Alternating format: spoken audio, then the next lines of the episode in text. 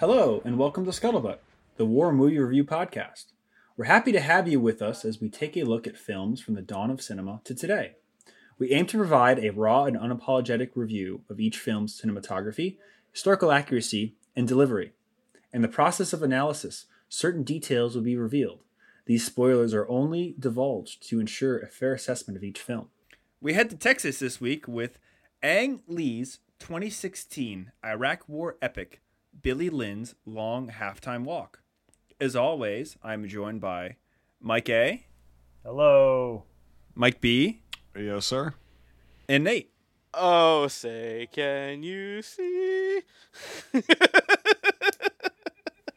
As a Marylander, I appreciate that, because you go to fucking Camden Yards and everyone goes, oh, on the O, so it felt like home, so it's fine. Oh, say, yeah. Can you see? Yeah. So, guys, what'd you think? Oh, I'll let someone... Nate, go. No, I didn't want to lead off. He broke silence. I did break silence. That's like the rule. Yes. I don't know, man. Like, I went into this full-on blind. And I'm glad I did. But I was not entirely prepared for what I was going to watch. In a good way. There's some iffy things about it that I didn't particularly like, but to keep the intro short, I think it was very well done in some aspects. I had never heard of the director before by name, and then I quickly looked him up, and then I realized, oh, I've watched like his whole entire fucking like documentary of like filmmaking. So it made sense in that sense. The other thing about it was it just, I could see Life of Pi. I could see Crouching Tiger in it. I could see everything. And, I thought it was a very interesting subject in the way it was dished out. But it definitely felt, I don't want to say cheaper. It just, it felt a little bit more of a lower budget in some areas and design, but I liked it. I thought it was very good for what it was, but it's hard for me to judge it. The only thing I can judge is that we are not family. I do not want to see Vin Diesel in a fucking, I'm sorry. I Carparzo, don't point at the fucking tower. Just same way how, you don't fucking explain exactly what you're doing while you're about to run up on Haji. Like, I just don't like, okay. So, that's the only thing that I had a problem, but it's so minuscule. I just would have preferred someone else, but he was okay. But this movie definitely makes you think. There's more to it than obviously the premise to it. There's a lot of trying to make feelings and meaning behind a lot of cinematography and stuff, but not crazy like a Guy Ritchie montage. It was Yeah, it was good. I liked it, but I'm curious to hear what everyone else has to say about it, because I was kind of, I don't want to say put off. I was just caught off guard, I would say. So, Michael. Okay. Yeah, it's you're gonna hate this, Nate, but it reminded me a lot of Flags of Our Fathers in some aspects. Yeah, it did to me too a little bit. Yeah. It's been a while since I've seen that, but yeah, go ahead. I actually like that though. I'm a sucker for that sort of thing where it's like, the media perception of something versus the reality of it. I'm always kind of, that's always been something that, is powerful to me. So in that sense, I thought it was really good. I laughed, but also it appreciated the part where it's like, and this is a very Ang Lee thing where they're doing like a Q&A session, and they says, what do you guys do for fun? And there was like the section where it goes into what they're really thinking, or what the truth would be, and they're like masturbating. And it's like, yeah, that's funny, but like, true at the same time. And, so there's a lot of stuff like that, like, the media versus reality. And I always thought I think that stuff is interesting. This is more non-linear than I was expecting. I was not expecting a non-linear film, but I didn't know it was an Ang Lee film. So that was also surprising. But then once it started, it's so funny with Ang Lee, his movies sometimes look very cheap for some reason. They're like that. They have this kind of cleanness and smoothness about them to where it kind of almost feels like a Hallmark movie. I don't know why, but it's just a weird thing. And what, Brian? Yeah. No, I know what you mean, because I was going to comment on that too. But yeah. It's like, you know, squeaky clean. Right, yeah, everything is like so pristine and clean. Wax on. Yeah. Vin Diesel's uniforms are like pristine out of the box. Yeah. Vin Diesel's head is perfectly, you know, clean and dome-like. But Mike's like, what the fuck? Aerodynamic. No. It's all good. It's all good. But so I think it was. You know, for an Ang Lee film, like I saw it a lot. I saw a lot of Ang Lee in there. The funny thing with Ang Lee is that can't stop saying his name. Is that he? He's gonna come out of a mirror. Sorry. Is that sometimes his stuff is like extremely good, and then sometimes it sucks like really hard. Like, I mean, you know, some of the stuff like Life of Pi, I do think is good, even though I could have some issues with it. But like, you watch that and you're like, this is the same guy that did that god-awful Hulk movie. Like, oh my god. You know, and this guy also did Brokeback Mountain. Like, what? But, so yeah, he's done a lot of varying stuff. And I think this one would be one that I would consider good. So, pretty freaking good, you know, coming out. So, yeah, it's, this is a really good case of don't judge a book by its cover. So, I found this movie a few months ago and I wanted to cover it because there's not a lot of, like, Iraq war films out there. And obviously, you know, because of the times and everything, a lot of them are just very anti-war slanted. And this one just looked interesting. And not like the Yellow Birds one that came out not too long ago. It just is like, you know, I think about a guy like shooting himself in the foot to get home as soon as possible. I don't know. Just this one looked very interesting. And yeah, I was really blown away by what I ended up watching. It's a very interesting film. And it's a lot smarter than what it perceives itself to be. It obviously has its flaws. But that being said, it's definitely a sleeper. It was very interesting. And in a lot of ways, I feel like it's a modern version of Wyler's The Best Years of Their Lives. Obviously not to the same production that the original one was done, but kind of like the movie that we needed for the time. You know, Flags of Our Fathers touches on a lot of the same things this film does. But that's 80 years ago. As much as I love that history, that's out of touch to most of the population, especially to guys that, you know, this was talking about. But no, it was a very interesting film. And I'm horrible with directors. I'm horrible with most actors too. So I had no idea that this guy directed all the other stuff. That's very interesting. I've yet to see Life of Pi. I know about it and I respect it. Fuck Hulk. But yeah, no, it's an interesting movie. And, yeah, I'm very happy that I watched it. Yeah, same. It's when you suggested this, like I think a couple weeks or months ago. I don't know, time flies. I was just like, okay, I'm just another fucking whatever film, and went into it. And in the first 20 minutes, I was like, oh, so somebody talked to somebody. You know, the writing wasn't perfect, but you can tell it's like, okay, yes, and I clicked, and the rest of it was, I guess, pretty easy to digest for somebody in my generation who went through all that shit. But so that's 2004, so I was 5 years later. But a lot of similarities and a lot of fallout from the same kind of things and situations that this film portrays and that kind of mindset. And so I think this film captured that very well. And again, it was not what I was expecting at all in a very good way. Because I was not bored once during this, and I could relate a lot to it. So I think it was, it was just one of those things like don't judge a book by its cover, like Brian said. And yeah, it was, it alluded to a lot of things that are very not easily understood unless you've been through it. And I think they did a pretty okay job. So to just to launch into a subject that I thought that I was thinking about, but you know, because I just finished watching this about like 45 minutes before we started recording. So, you know, it, it's still kind of growing on me.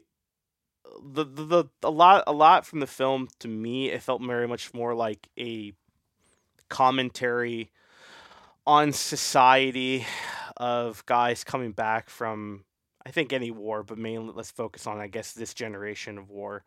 And, you know, it's kind of mind boggling because, like, I think the things they nailed down really well, it's like, it's almost like a, you know, it definitely, the movie's self-aware of what it is. It's a movie about, you know, a fictitious event with, you know, society and corporation, you know, advantageous opportunities to, you know, to capitalize on those things.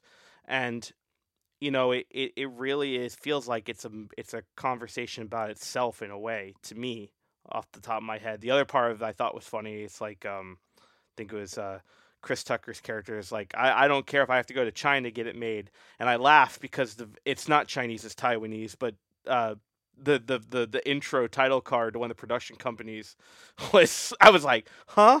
Like, so it's very much of a commentary on itself. But I really want to give this movie credit in that sense. Like, there are little things that I kind of I'd laugh about and like, oh, come on, like the cheerleader thing, like, do we really have to go down this route and all this stuff? And like, all right, okay, but she's hot as fuck though.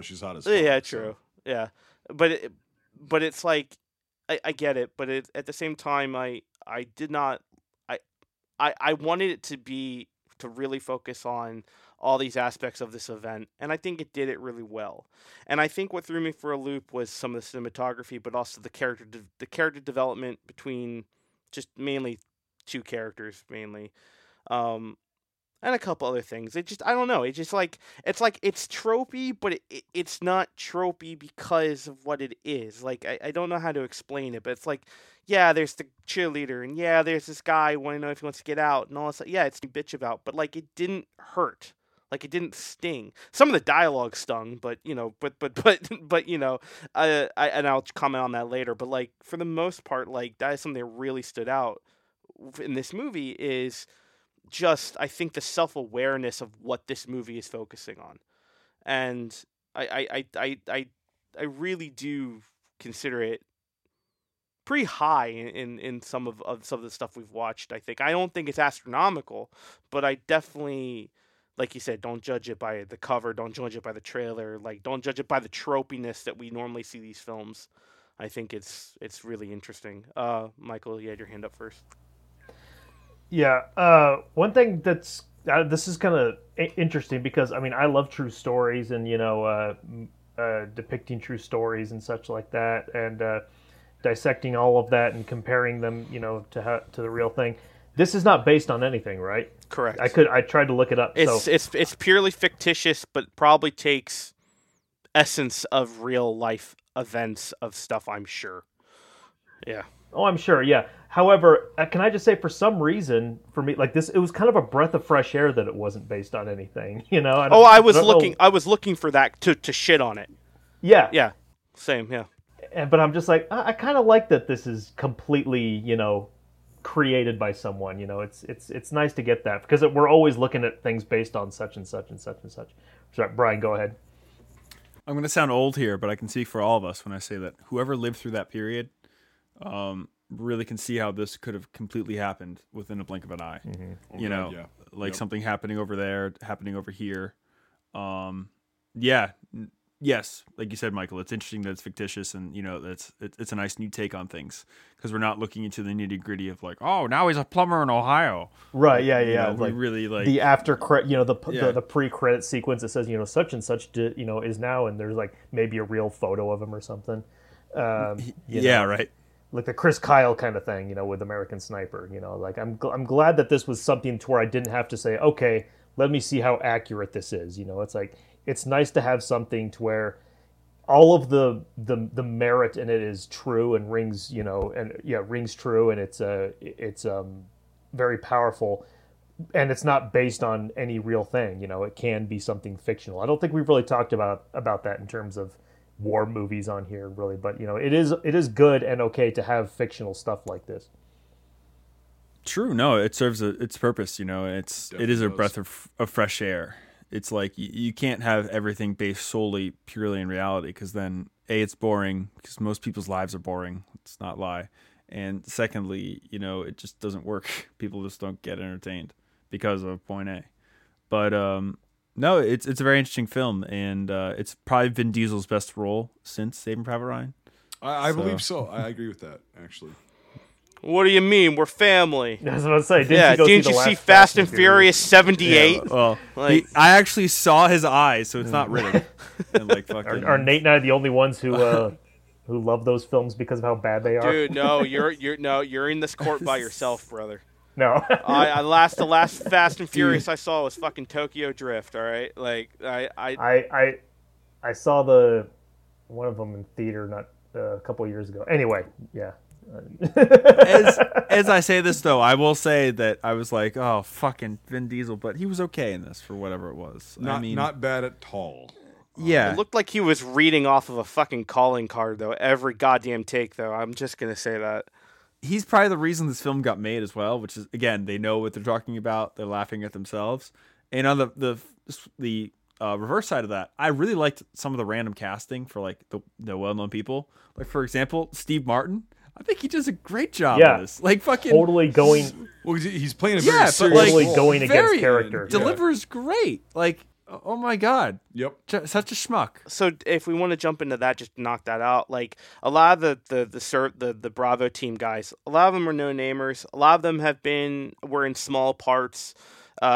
This came out in 2016, so right around the same time. There's a few, like the guy who put the fan in a chokehold. He's a bad guy in The Nice Guys. He's known as Blueface. He's the villain he's that henchman that gets his half of his face painted blue. Which, by the way, if no one's ever seen Nice Guys, fucking see that movie. That movie's amazing. It's one of my favorite movies. He's awesome in that. Oh, shut up, Mike. All right. I'm a cinephile, all right? Like, yeah. Look. How many fucking movies do I have to watch, Nate? So many, dude. I've given you a lot. I've given you a fucking laundry list. I got binders full of movies. I got binders full of shitty fucking movies, and I got binders full of good movies, and this is a good movie. For the amount of movies you need to see, you don't have enough. That's what I'm saying, dude. Like, I know this. Nice Guys is so fucking quotable. I'm gonna make you guys watch that probably for a commentary because it's so fucking good. So fucking good. It's I'll take your word for it. Fucking Ryan Gosling's like really good fucking moving. Fucking. And so is Russell Crowe in that too. Yeah. Fuck it. Dude. no, I got you brought up. We're on the same wavelength. You can't say shit. I know. I haven't. No, not you. Him. He can't say fucking shit because he talks like that too. I don't know what fucking you're talking about. Oh, fuck. Yeah. Oh, fucking don't go in that room there, Nathan. Fucking a big old Enderman in there, you know. Yeah, fucking spider. Oh, fucking get the spider. Oh, I ain't gonna get that fucking squat, you know. Like, hey, don't go on those fucking stairs. Oh, you're fucked. No. Sorry, a lot of the people on this podcast are mentally challenged. They're from the Northeast, so it's in the water. It's a caveat that you have to be aware of. So at least, you know, there's nothing more useless than someone from Maryland. So fucking Mago Wabi, you know. Mago Wabi. Baba Booey. So yeah, anyway. Vin Diesel saying I love you. So from what I've experienced in real life, they're going up and they're going to be helping out these civil affairs guys, right? The civil affairs psyops guys, which is a real unit, that are pinned down, whatever.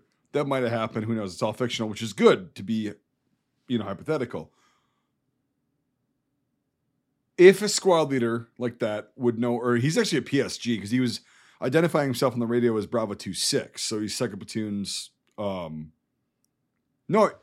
that call sign was wrong because he'd be Bravo 27.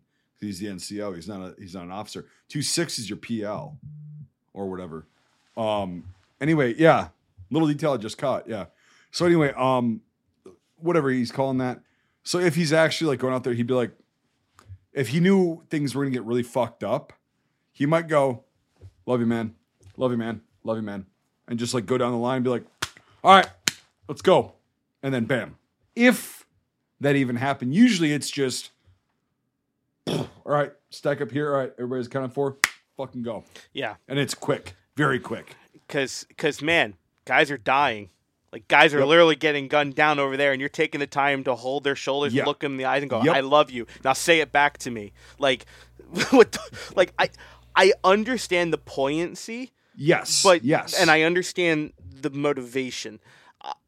I 100% would, like you said, tap, like, I love you, love you, love you, go, go, go, go, go, go. It's also the same thing with, like, they're fucking flanking them. He's like, all right, so we're going to go up and we're going to do this. And we're going to left or it's like, you would know that. Boom, boom, boom, done. Threat taken out. Bam, bam, bam, bam, bam. Even as a reenactor, I know that. And it's just like, I get it. Cinema and telling the people what they're doing. It was 100% cinema. But come on, you see the guys flanking. You should automatically like take that target and go, blah, blah, blah, blah. But anyway, Brian's hands up. A funny edit would be that at the end of that, you just put the scene in from Blues Brothers. Where at the he's like, I hate the Illinois Nazis. When they drive into him. Yeah, because like the scene when they die, and it's just like I've always loved you. That goes. When he's falling. Yeah, when they're dying. I've always loved you. Real life though, man. Honestly, like those guys would have been out of the vehicles and fucking stacking, and then accountability, and then there. Another thing that I was going to comment on is. So the combat scenes are good and bad because they're good for one thing of like the chaos and like you can't really actually hear anybody, right? There's just all this sound, this noise, this shit, and it's chaos and there's rounds coming. You don't know what the fuck's going on. What they lacked in this film as far as those scenes, those few scenes, was hand signals. That's how you communicate is you just go, even if it's not an official hand signal, you go... You're right. You're right. You're 100% right. I didn't think on that. Yeah. You're always speaking with your hands. I was looking for this. Yeah. When they were and they didn't. Oh, and for ceasefire. I'm doing ceasefire. Sorry, we're not recording video. There was no hand signals whatsoever during that sequence. I did enjoy it because of the fact that it was just chaos, and also you're not just gonna have one. Okay, let's break this down a little bit further. One squad of guys going out there, you're probably going to have a platoon, at least. And the squad was never broken up. They were all in a gaggle fuck. It's like you're going to have an Alpha and a Bravo team. That's how a squad works. You're going to have your squad leader, who I guess Vin Diesel was playing, even though he's apparently their platoon sergeant. But it can happen, right? So they were never broken up. They were always together. And it's like, all right, Alpha team, you do this, blah, blah, blah, blah. Bravo team, do that. And it's going to be very quick. Because everybody knows what to do, but you're just reinforcing it if you have to talk. Usually you don't. Usually the guys like you, I don't know, I remember who said earlier, usually you guys know what to do, right? You're trained, bam, all right? So your teams are going to split up. You're going to be on a wall at this place. The guy with the 240 Bravo, like, was not at all portrayed correctly at all. Or implemented correctly at all. Either. Oh, my God. I mean, maybe they wanted to give him a saw, but like, a 240 Bravo? No, that motherfucker's gonna be up on the top of that building where they exited their vehicles. And he's gonna be up there with an assistant gunner who's got ammo. And there's gonna be another guy below that has more ammo. And they're gonna be getting fire direction, again, with hand signals from the squad leader, whoever the fuck is in charge, right? And when they go, okay, they're up on the wall. Me, first shot, you level the area. Affirmative, you know, because you make up a lot of shit. Like when you're in that situation, you make up a lot of hand signals, but you understand. And if you don't understand, you go, and then you go until you do. And if they've been together for a bit, you're gonna have that. Well, exactly, dude. When you're with, really quick, Brian. When you're with a group of guys, you can know who that is by their fart. You know how their farts taste different. That's how close you are to these guys. So your training is so fucking good, or it should be. It should be. I should say that little caveat there. It should be so good that you know, okay, before you even get into the fucking trucks and get out to there to do that, you all know what the fuck you're doing. So nothing has to be said. That whole back and forth, that whole talking about everything. Yes. Throw it out the fucking window. Sorry. Yeah. I've never had the ability to serve, but I've been in some very stressful situations of like simulated, military stuff. And there's nothing funnier after the fact when you're trying to do hand signals with someone and you have a miscommunication and you're arguing with hand signals, and it's just kind of funny. I've had that before. But you don't know them. That's the thing is like when you know people yeah, so but it's closely. It's that usually does not happen. Even if you're just making shit up on the fly, that's the difference, I think, is what you're talking about. Is like, that's why I say it should work, right? Unless you're fucking, you completely don't know anybody, but like that's very, especially in GWAT, it's very unusual that you don't know these guys, because minimally you're going to be spending 3 to 6 months with these guys.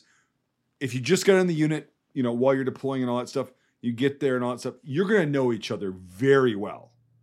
And if you go, oh, I know how I can, it's like an instinct kind of thing. It's like, oh, I know that guy is going to react. If I go, yeah, when I take the first shot, you on the 240 is going to react, and then you guys go over and flank left and get the fuck out there. You go, okay, here's the way this guy's going to understand it. Bam.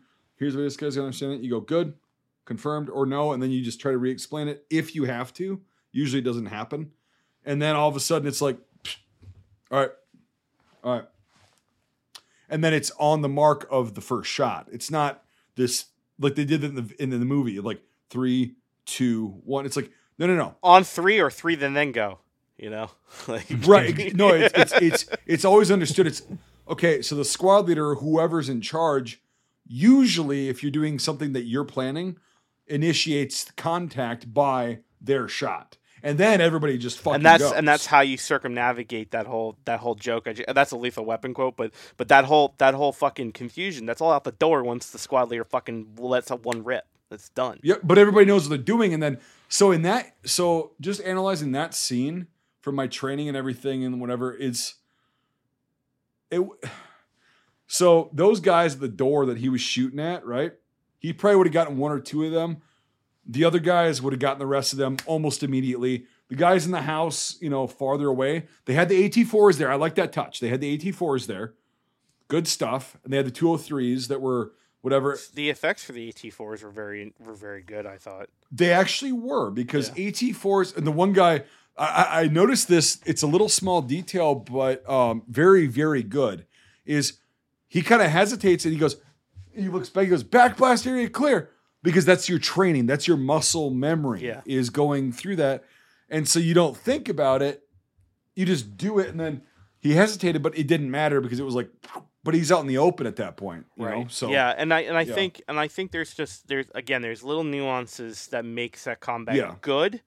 And then there's unfortunately, it's not really like it's implemented bad. It's just like lack of context and stuff that like makes that shit work. And I think it's about halfway there. You know what I mean? Right, like, and it's on a good track. It's about halfway there. Even though I'm like, why the fuck are you talking? Just go, you know, like all that kind of shit. Like I do see effort in the movement, even if it's, you know, clunky, like Vin Diesel mainly, but like, you know, like all that stuff, it's like, it's fine. I'm not gonna like wreck you for that.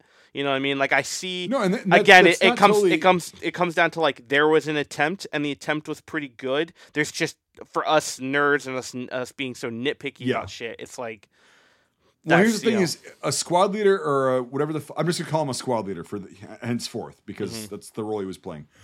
For a squad leader to go, I'm going to head out. Unlikely, but a lot of these guys would, because they always lead from the front. Infantry guys especially. They're always like, I'm going to go out there. You know, here, you're going to follow me, right? And when he gets out and then, you know, Lynn gets... there's fire all around him. And obviously, you know, Vin Diesel gets hit. And then he goes, fuck, and he gets back. That's a thing that's going to live with Lynn for the rest of his life, right? Because he's like, why didn't I just go forward? Well, you would have been hit. And then there would have been no chance of, you know, getting these guys out, but whatever. And it's one of those things that I thought that scene, again, was about 50%, but as far as the actual overall picture, was pretty damn accurate because, yeah, I mean, if you're going out there as nothing, and you're getting fire and shit, your training says get the fuck back to cover because you're going to get hit. And you know, the way they showed it was like, it was right there. They had their little blowout area in the wall zeroed with machine gun and rifle fire. And so you get back because you don't want to become a casualty, because then you are now a casualty and you are liability to your team because now they have to get you out. And that's kind of what they showed, though they were trying to show, right? Yeah, they're older, and I'll say this is like, to me, I feel like this movie has an understanding of tactics and weapon placement and weapon knowledge and stuff like that. Like, you know, like the practical pyros or the practical like hits and all that stuff look great. Even the CG stuff looked pretty impressive. I thought the guy getting eviscerated by a 50 was a pretty cool touch. You know, all that kind of stuff. I mean, it was all right, as ridiculous as it is, it's you know, it's not one hit and mush meat, but you know, it's Rambo. It's not the back of a fucking what vehicle is that in Rambo 4, Brian? Where you like weapons carrier or something? Was it like that? Yeah, where he just plasters him all over the fucking. Oh, are you talking about the 50 cal truck sequence? Turns the guy into hamburger. The idea was gotten across. The idea was gotten across. I mean, again, I feel it feels like, but it also feels like to me, Hollywood takes over. Hollywood takes over, and that wins over the precedent of realistic combat. There was a lot of that. There was a lot of that in this film with writing and such, Michael. Which is ironic because of the stuff that the movie touches on, you know. Right? Exactly, right, which is exactly what I was saying. Like it's almost like you said. It's like it's like it knows it's a fucking movie about this fucking thing. Mm-hmm. Also, like I know this is a thing because I'm. My hobby for reenacting for the last 20 years has put me around a lot of Afghan and Iraq vets. And God, I can't tell you how a lot of that going up to people and like, oh, my nephew served it like that, or my blah, blah. Oh my God! Yes. Oh my God! I wanted to crawl inside 72 my 72 virgins. Yeah, I wanted to crawl inside my couch. I actually loved that sequence. I love that because with the montage of the people and what the sergeant says beforehand. No, you got to take it for it. That sequence among others.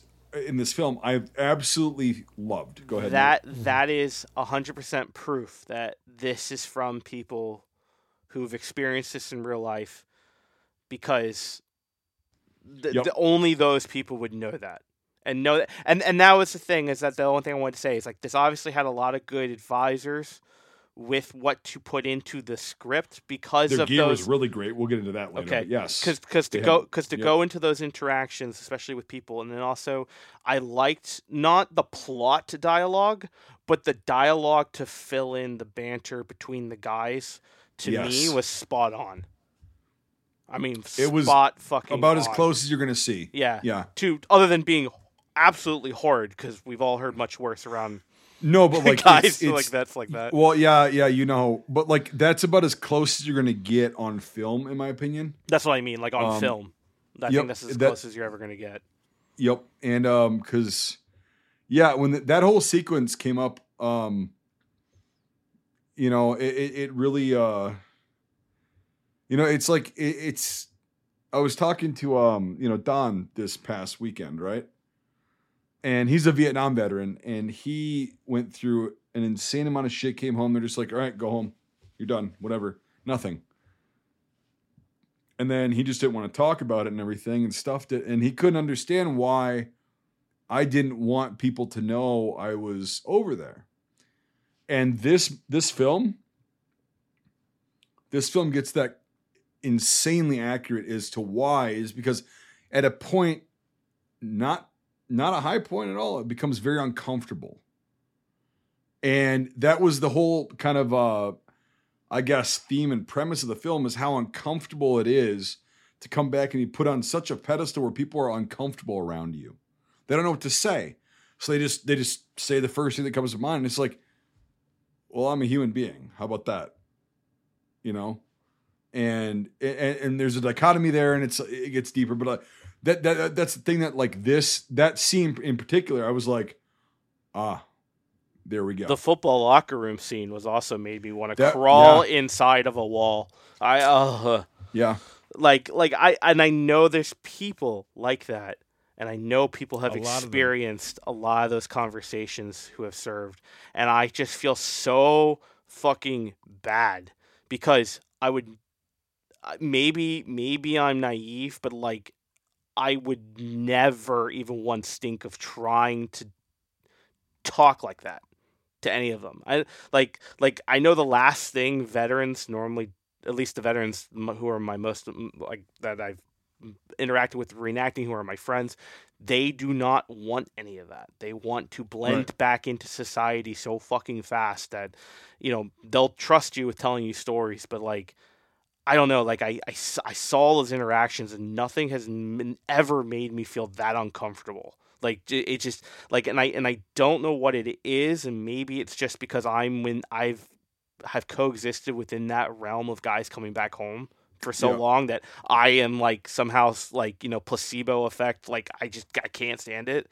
But like I fucking hated that. Like, oh, like it just made me so uncomfortable. Like you said, it shows how the public demands so much from veterans while they're serving, you know, both overseas and here, because you're, no matter what you do, if you're in an airport, and yes, it's nice to a certain extent, but you're always going to get, you know, it's like an open statement knowing you're in the military. Like, oh, I can just talk to you. Well, I wouldn't say it's a demand necessarily.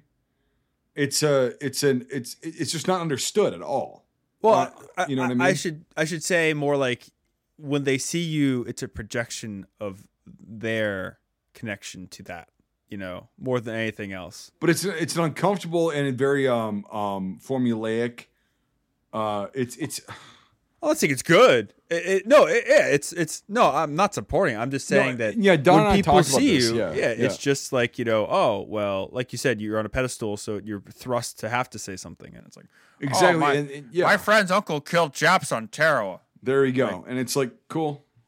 Thanks. You know? Should we bomb those Arabs? Like, that's like the interesting thing that I would say is like, what do you want me to say to that? Like if I wasn't like if I were that kind of... do what they did in the film is like, I actually thought that was a very good thing because they showed how it was just like, all right. Oh, right on. Yeah. Cool. Oh, thank you. You know, blah, blah, blah, all that shit. But it gets to a point where it's like, I don't want people to be uncomfortable around me. And this film showed that in a way that I think was really good and very accurate is how uncomfortable. Well, some of the guys were, because some of the guys were just, they're still in that mindset, you know, because in this fictional situation, they're all home on leave for like 2 weeks, right? And they're doing this tour and everything. And, you know, they're still in that mode. And then, you know, Lynn is out of that mode for us. He's coming out of it temporarily. And he's kind of seeing this and he's like, well, is this what I'm going to come back to? Like, this is almost as fucking bad as being over there, but at least I'm familiar with being over there. You know, that's kind of when I got out of like the whole, like the overall, the macro level kind of message. And it's again, let's find a happy medium. You know, let's find a happy medium. Like, don't piss and shit on vets that, you know, happened in Vietnam. Don't just, you know, they can never talk about it. You know, we don't want to hear about it, but I would just do your thing. But also overcorrecting that much and putting people on this huge pedestal that they're expected to be at is also not helpful. So maybe there's a happy medium in between there, you know? And yeah, it's just, we're humans. Everybody's a human. And, you know, people have done weird and nasty, horrific shit that is unexplainable and everything. But when I think the biggest harm that came with GY, especially in this film, because it's late 2004, right? So this is like during Fallujah. Yep. During or post Fallujah, yeah. Well, actually, my dad was in Diyala province with First ID, so that's why I kind of enjoyed that. Oh, interesting. Oh, interesting. Yeah, he got there in October of 2004, and my dad wears a First ID combat patch because he was with them, and but he was in Diyala province, which is basically Baghdad up to Iran and then down and then back over. It's like a triangle, and so that's what these guys were supposed to be in. And what the hell was I going to say? What the hell was I just saying? I just lost it. Early GY. Oh, yeah, because, early GY. Because then when they came back, according to this film, when they came back, it was still in the rah, fuck them up, you know, fucking patriotism, fucking fighting terrorism around the world kind of phase. And then these guys are kind of questioning it, going, or some of them are like, well, is it? you know, that early on. And then, you know, that whole mentality just kind of carried over, and it got more dead over the years. And yeah, it's just insane. It was like 06 or 07 that there was a lot of fatigue about what was happening, you know, and then you had the 08 election with Obama, and then you had the surge, and you were probably part of the surge. I was. Yeah. Yeah. So that was, you know, this is, like you said, this is on the tail end of the first wave, because they kind of allude to it. Like, now they're fighting each other because it's the middle of the insurgency. So. Yeah. So this is OIF 3 that they're talking about in this film. It's OIF 3, and it's right before, or no, it might've been OIF 2, because they started the next phase, right, I think, as this takes place. And then they went to OIF 3, which is like the elections kind of part of it. Mm-hmm. Oh, we're getting Iraqi elections and shit. But First ID was there. Third ID was there. Many units. Thunder runs. Yeah. Yeah. And it was just kind of what they showed is just walking up and down the street and always being like I did like that sequence where he's walking in the market and he sees, you know, somebody, I don't know, pull out a cell phone or not a cell phone, but like a something. And then like a lighter, a kid threw a bird. A lighter. Yep. And then he looks at the kids throwing the bird. He's like, oh shit, is that a signal to be attacked? And then, you know, you're always on guard like that. And that was a little tiny touch that, yeah. Yeah, no, I just touched. Yeah. Driving through the parking lot of the stadium versus driving through like with a mirror. That was great. I love those transitional and those scenes. Mm-hmm. This film really had a very cool way to meander through the story and yet stay in touch with everything. And that was probably one of the best parts of its cinematography. There was a shot, and it really threw me off because you're not used to it unless it's a very poignant, like almost kind of like fourth wall break. But it's Chris Tucker and a guy who plays Billy Lynn, who are like looking dead at the camera. It's like that last quadrant of the shot, like the whole like last section of this movie gets very, very fucking deep, personal, but almost boundary breaking shots. It's very interesting. Again, it almost feels like it's kind of like it's self-awareness of what it is. And I thought, again, like I keep hounding on it, but like I really, really, really thought it was really, really powerful in the senses. The only thing, and I want to run it by you guys, because dude, was Billy Lynn and his sister like the plot of a fucking cheap porno? Or is it just me? Was it just me getting those vibes? Because it just it felt very much like I want to fuck my sister. Well, it's Chris and Stewart, but yeah. But no, but like the whole plot was like that, and I was like, but no, it wasn't. I think it's just there's some people who are very close to their siblings. I've seen people like that where they're very close. Yeah.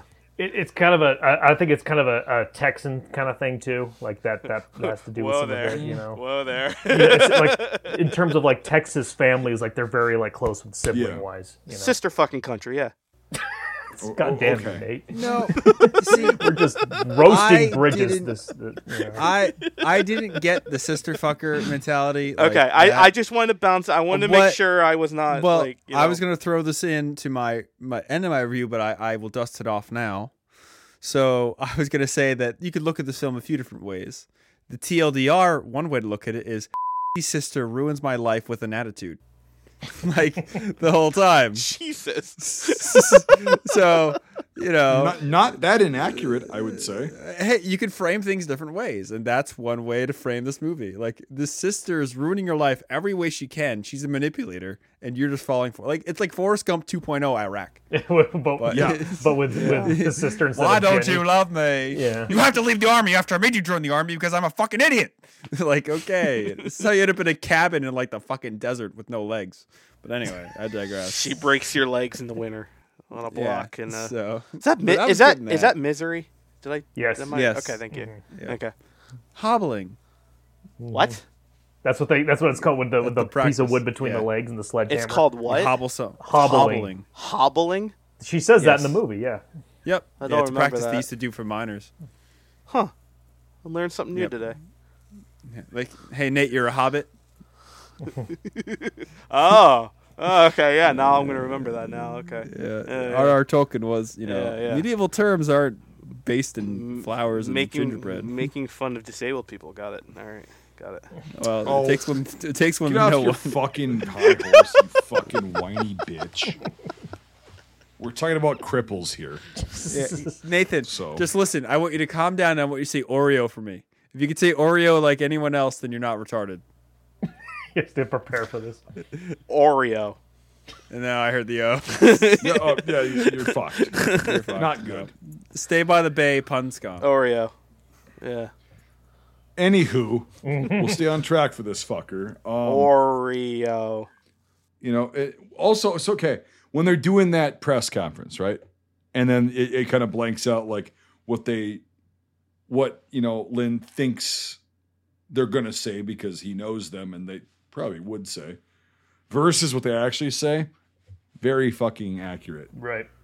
Very, because it's like, so what do you do, you know, in your free time? I just jerk off. Right. I play video games. Masturbate. Well, I like the moment right before that too, where they're filming like the promo and the sergeant keeps saying stupid shit and they're like, stop that. They're dropping the ball or some shit. They're just like, you know, like you dumb fuck. Yeah. And, Taji, fuck. Like, oh yeah. That's the thing is, I also did like the overall banter with the guys. Mm-hmm. I know they're all actors and most of them probably never were actually in, but like the banter, whoever wrote it and directed it, did it pretty okay. Again, it's probably one of the best you're going to see on film.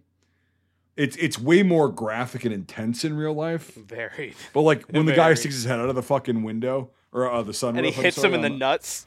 He's just repeating. Bashing. I forgot about that. Yeah, I saw that and I went, that's someone who knows. Oh God, yeah.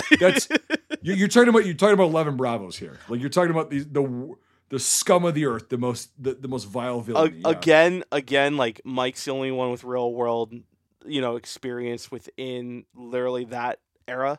For me, it's guys coming back from Iraq and Afghanistan and wearing fucking like Jeeps and shit, and the same shit's happening, but it's an 80-year-old equipment. And those guys like never left. Like they suck right back into fucking Iraq and Afghanistan. So it's the same thing. So when he started like sack tapping him in the hole, like I was like, yep, that's 100%. Yeah, then you get into a fight, you get into a scuffle, and it's like, fuck you, you cunt. Like, you know, I'm gonna fucking kill you, and then you know, it just, you know, I bring it up. No, it's not that big of a deal. He just hit me in the fucking balls repeatedly. Well, yeah, but you were doing this. Well, fuck you. You're not on my side. Okay, fine. Fuck it. And then 2 minutes later, you're fine. I don't want to look like a douche. Don't worry. We have no. There's no problem with making you look like a douche. Right. Yeah. So a lot of the banter was actually, it was very watered down, like Full Metal Jacket, like we were talking about at the beginning of that.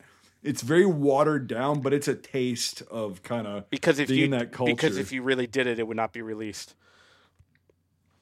It gets really fucking bad. And I was always the one that would just go, you know, and fall, like doze off, right? Like we were driving places or some shit, you know, and, it's merciless, you know? And then, you know, people get on you and they're like, fucking, they just never stop giving you shit about whatever. And, you're always like trying to defend yourself. And then that's where you learn how to say things back to them that are extremely vile, but it gets them to shut up for 5 minutes and then you're good to go. So that I think the film caught the essence of it without doing the whole thing. Yeah. Let's just say this. This film's banter, tunnel rat banter. Like it's completely night and day. Do we need really to, Nate? I'm trying to give you. Why are we looking back? I'm trying to give you extreme low. Like that's all. You're being a fucking cunt. Shut the fuck up. That memory of that movie is already in my grave. Jesus fucking Christ! Your fucking movie? Bearded wonder ass is fucking still stuck on that piece of shit. You're fucking dumb. No wonder this podcast is fucking just. You're the problem. That's what it is. You're the fucking problem. Brian, go ahead. You're the problem. Fucking problem. The only thing that this movie needed as far as banter was something like shenanigans, you know, where like they're in the kitchen with all the chefs, like, oh, fuck the goat, you know, all the, like the different shit, the Batman, see each other's testicles, that kind of stuff. And that was the only thing missing, that next vulgarity. Mm-hmm. But they were also trying to be professional. Then they're class A's, right? You know, and they're trying to be professional, but Jesus Christ. We were at my buddy's funeral detail when we got back from Iraq, and we were still fucking around like that until we got to the actual funeral, and then it was like, oh, this sucks. But we were all fucking around, hitting each other in the balls and just talking shit, you know, in our class A's and stuff. And then that's how it goes. It's like you, because that's unfortunately or fortunately, depending on how you look at it, that's the culture. You always keep each other on your toes, always, constantly, whether it's verbal, physical, whatever. And you. It's just something it does take a long time to get out of, though. My God. Yeah. It's like, because just like saying things, people are like, that is really mean. I'm like, okay, I didn't mean it like that. Like, no, it's not what I meant. Okay, let's just, we just restart? There was someone who I don't know what, it might be an interview or something like that. And it was someone who said like, it was a hard time getting, he's like, he realized how different the culture was, which was, when coming back out from deployment, because you know normally you'd be like, "Hey, hand me the fucking butter," you know. And he's like, he came home and he's like having dinner with his parents for like Thanksgiving. And he's like, "Hey, mom, give me the fucking butter." Give me the fucking butter, and she like fucking like turned white as a ghost and was like about to hit him. You go, "Oh shit!" And like, "Oh shit!" Yeah, and I can't remember. You overcorrect it. You go, "Oh shit!" Fuck, right, I'm sorry. Yeah. Okay, let's just restart the whole conversation. Can you please pass me the butter? How about that? Right, yeah. There's like, you get in that mode. Yeah, you're in that mode, and it's some guys never come out of it, and it's just like, hey, how about you cool your shit down there, fucking moto? How about we do that? But anyway, they portrayed that, I think, pretty damn well in the film. As far as just the guys constantly. But here's the thing is, so whenever they get into some shit, one guy's drunk as fuck, you know, like one guy's starting a fight, one guy's doing this. They all have each other's backs instantly. They're always there. Right. And that was something I have not found since I was in the military, is like, you got your boys, I guess. And everybody knows each other and everybody knows what each other's going to do. And okay, oh, he's blacked out. I can tell because of his eyes. So we'll just watch him.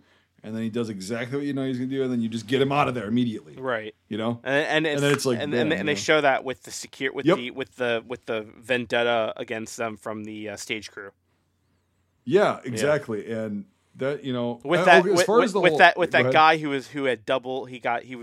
was completely deaf. And he just comes in the end with the gun just to scare them all away. Like I'm not sure about Hollywood. That was ridiculous, but I thought it was at least. I just think it's funny how he just disappears because he's double deaf. So it's like, like, all right, you're a fucking 04. You're rolling around, and also it was interesting as far as the uniforms is. Did you notice how on their Class A's they didn't have combat patches on? Yeah, but on their DCUs they did. Yeah, well, that's because I would attribute that to deployment yet, right? What? They're not all the way through the deployment yet. Yeah, right? But they have them on their DCUs, right? No, the reason for that is they had just gotten back in this scenario, like this fictional scenario, to actually get those patches sewn on by tailoring or whatever takes about a week. And so they got their little ribbons and everything like that. They could probably get those from the PX, but to actually get your patches sewn on. That takes a little bit, and they had all their shit on their DCUs, but just not their Class A's. Because I was sitting there at first, I'm like, why the fuck? And then once it went on a little bit, and I figured it out. Like I was like, oh, nice little touch. Whoever advised. Yeah, I saw the military advisor in the end. I want to look them up because they did a very good job with everything. I thought, you know, not one thing militarily really took me out. So the only little kind of stupid critique that I could. Put is the guys in 04 and 03 to 05, basically, they had more gear on their IBAs than these guys did. They had a lot more ammo pouches, grenade pouches, pistols, all that shit. I think Vin Diesel's character had about the most accurate setup, but a lot of these guys were almost slick, you know? And it's like, even if you're mechanized, which they were not, You'd have a lot of shit. You carry a minimum of 7 fucking round, 7 magazines on your person, and then 1 in your weapon. Minimum. That's your minimum combat load. Usually, you're about double that, even just on a dismounted patrol, at that point. And that kind of stayed constant. But like, that's the only really minor critique I had as far as any of the gear for late 2004. It's a very interesting period, too. Yep. And it's, you know, they say technically history doesn't start for 20, 25 years after the events. So now, you know, that we're 20 years after the early events of the Iraq War. These things can really be studied, and, you know, we can really differentiate the manufacturers of the camouflage and all different stuff. And, you know, like, people, as funny as that might sound, because it's a conflict that you're in, you know, people really start to examine events and everything. Yep. It's, but it's just a matter of, like, yeah, I mean, because, like, I saw my dad, and I know the guys that were my team leaders and squad leaders on their second deployment, they showed me pictures of them, and they all were just loaded out. And when they're with first ID guys, you can see in the pictures because of the patch, they were also loaded out, you know, on their IVAs and shit, or they were the flick with all their shit on there. It was personal preference, but that's literally, and that's a small critique. That's not bad at all. You know, that's not a big deal. It didn't take anything away from the film. It's nice to see an Iraq War film with no ACU. Yep. At all. No digital. Yeah. Yeah, because like, it's 2004, early. You know, and that was and they're also wearing PASGET, so that's highly accurate because the first ID deployed, I think, sometime in the summer, I think, or late summer of 2004, to like Diyala and Baghdad and everything around there, and they were the last kind of group that deployed with PASGETs. My dad and the guys that deployed that actually went over there in late 2004 were the first kind of rotations of, you know, leg infantry, like not unconventional troops, but like leg infantry that were getting like the ACH, or they had the Mitch back then, the Mitch, you know, and then they still had the fucking Woodland IBAs, you know, with their DCUs and everything, but they were starting to get newer shit. They were starting to get like the, you know, the Mitch and all that stuff and just slightly new things. But yeah, for them having PASGETs with the old school mounts that go over the lip, 100% accurate. So I like that touch. Yeah. It was really good. It was very visually appealing. Just like the cheerleaders. Yeah, they weren't bad. I think I might have found who it was. Bill Bergdahl. His name, because his credit list is Consultant Iraq. So Consultant to Iraq, like his role is Consultant Iraq. So let me get this straight. You're an Iraqi consultant. And so I'm not sure if that. Let me get this straight for you. I'm going to tell you your uniform. When these guys are here in 2004. It's a different thing. You know what I'm saying? I'm trying to explain, but I don't know how to explain it to you. Yeah, that kind of Consultant Iraq. $20. I know how to explain. I don't think this is because I was trying to find like military advisor and I couldn't find anything like that. It's kind of like the guy we had that advised from Japan for Reveille. Yes, Don Schlickman. Don Schlickman. Yeah. Yeah. Well, he also came on board for combat cameras. You know. Oh. Yeah. So. Yeah. Yeah. We have a photo of Don somewhere. I forget. Yeah. Yeah, but yeah, I mean that's kind of the same thing that I was just thinking of, like where he just says, you know, Don Schlickman, whatever country he happens to be in, like, yes, what are you doing here? You know, so Nate, do you need to take a fucking beat? What the fuck is going on here? I don't think Michael knows. He doesn't, and that's fine. He doesn't have to. Oh Christ! He doesn't have to. Okay. Time out. What is it? Oh, fuck. Oh, Christ. All right. It was cycle Christ back on a cross. Yeah. Well, while we're on the subject, I figure we can bring up this week's sticker trivia. Yay. Nathan, edit in some yay. Yay.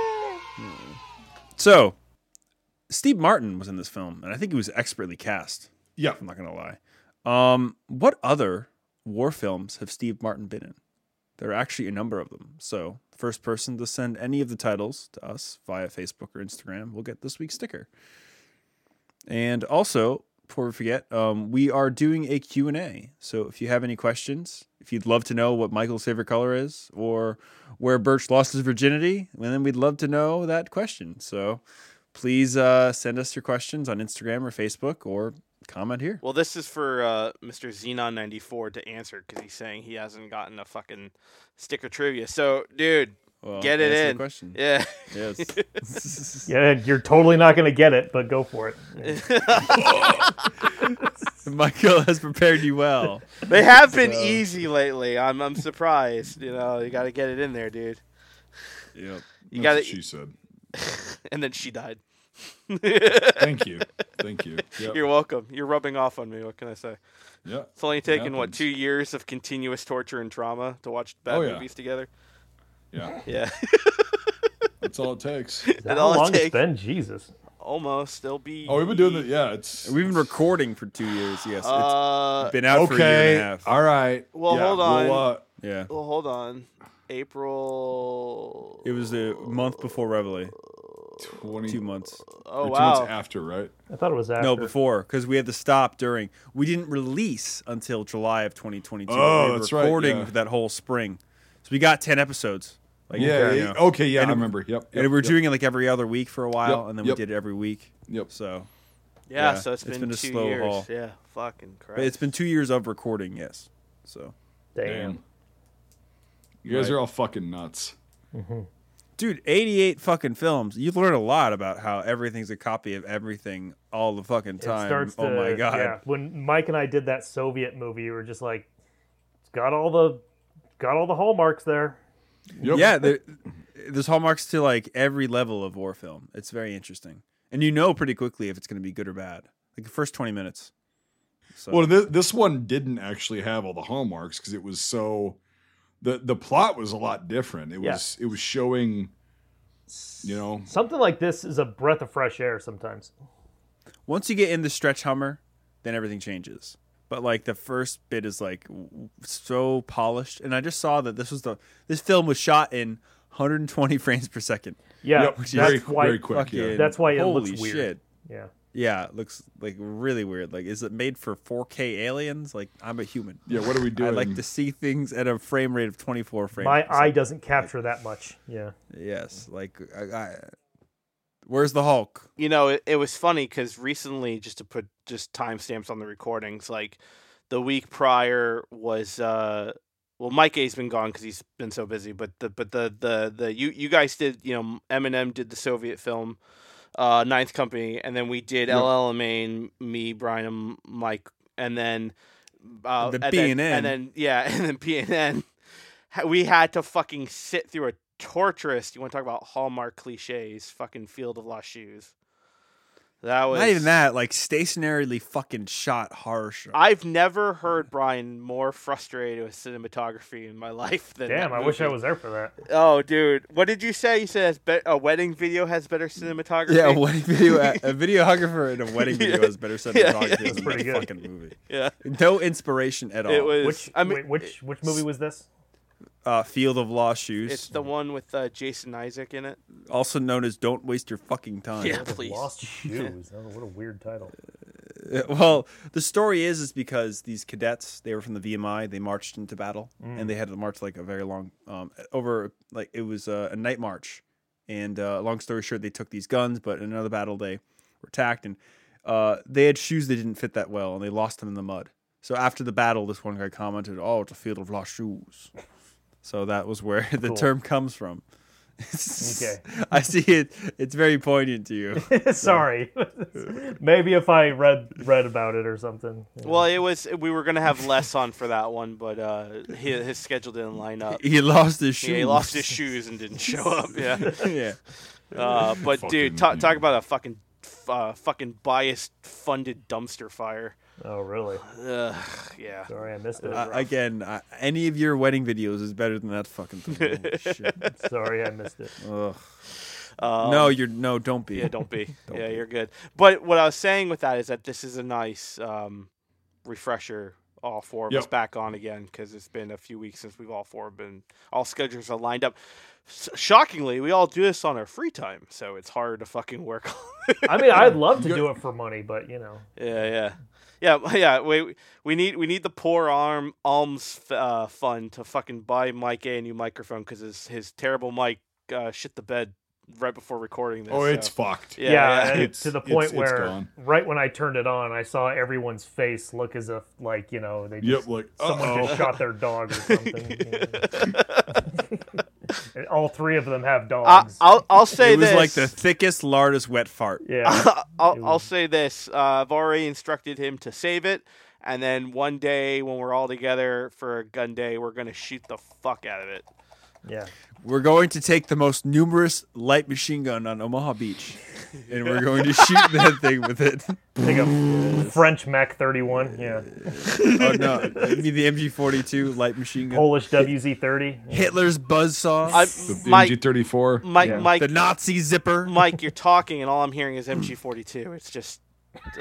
Can you say another gun? We know there's other guns on the beach, Mike. Okay, like, I don't know what to tell you, man. We've told you repeatedly. He's gonna fucking hit you in the cock. We've told you repeatedly that there are more than just MG42s on fucking Omaha Beach, and here you are just saying I'm only gonna use an MG42, and we're like, God damn, man, come on. See, this is what they do to me. They torture me. You know, Oh, you whiny little.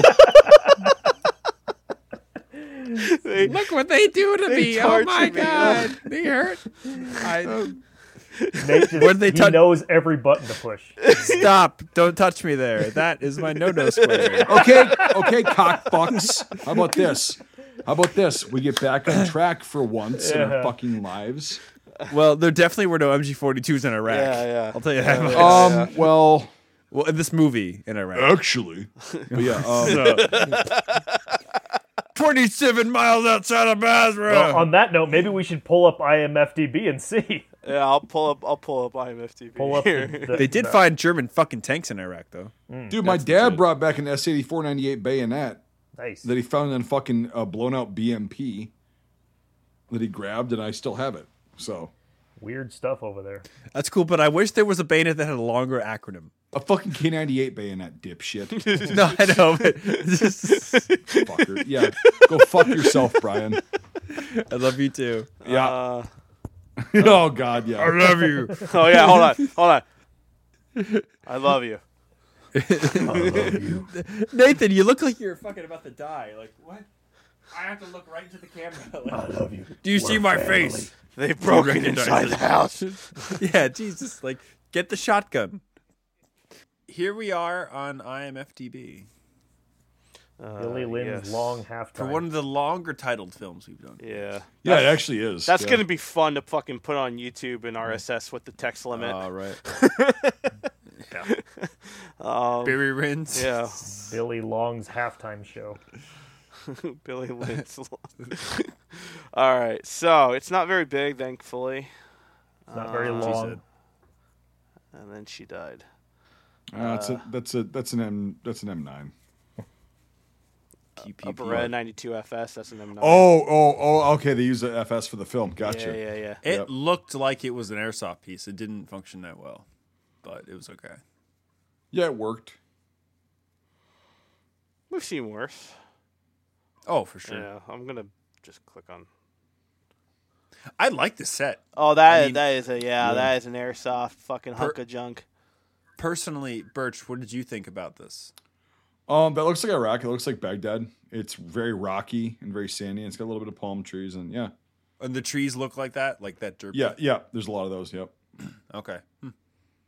Because there was no time where I saw it, like it was pulled out of the sets by or the plot by the sets. Like it all looked good. Yeah, I don't know where they filmed it, but it was wherever they did it. It was pretty good. Mm-hmm. I can look that up real quick as well after this. Yeah, because it wasn't just sand. Like people, again, I think we talked about this before on podcasts or whatever. But like Baghdad and up near there, like by the rivers, right? It's not just a desert. Southern, like Basra, like southeastern Iraq, pretty much desert, and then down to like southern, like the Kuwait and shit. And apparently in the northern part, it's desert, but it's got huge hills, but it's still kind of desert.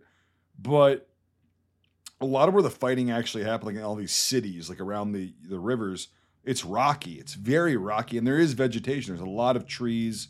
There's reeds in the streams and shit. There's reeds. There's grass that grows. Yeah, so it's like there's a lot of vegetation. Well, it's where farming started, so it is very arid. When Saddam kind of got in, there was like lush forests kind of in Iraq, and he was like, "Yeah, cut them all down. I want to make palaces and buildings and shit like that." And so a lot of those got cut down in like the 80s during the Iran-Iraq War a lot. And then... Interesting. Yeah. So they weren't like lush forests like we see here, but they were... There's a lot of trees in Iraq. They're mostly palm trees, but yeah. It's like in Syria or Lebanon, you do have forests at certain points. And they're sparse. They're very rocky, like mountainous and stuff. Yep. But yeah. Like Turkey. There's this fucking shit ton of trees in Turkey. Oh, my God. Yep. And Turkey's just north of Iraq, so yeah, it's just a little. It's the Middle East, but a little colder, and they speak funny. Yeah, but yes, New England's geography, they speak funny. Well, no, they do. Iraqis couldn't understand the Turks when I was there. Like we had a bunch of Turkish contractors, and their food was amazing. But yeah, Beretta 92 FS Inox. Inox. I don't know what that is. What the fuck that means? Nickel plated. Yeah. Okay, Major Mac. That someone that is a plot device, if anything else. Very much, yeah. Yeah, like yeah. Nickel plated. It's not an M4A1. This is fucking wrong. They would have had M4s, select fire, 3-round burst, and they showed that in the film, and I appreciate that. Where he's constantly having to pull the trigger to go full auto. Whoever did the fucking IMFDB is a fucking, it's an M4. It's just a straight up M4. I believe the term is biatch. Yeah. No, clown. If you're listening to this, it's an M4 carbine. It's not an M4A1. They were not full auto at that point. Guaranteed.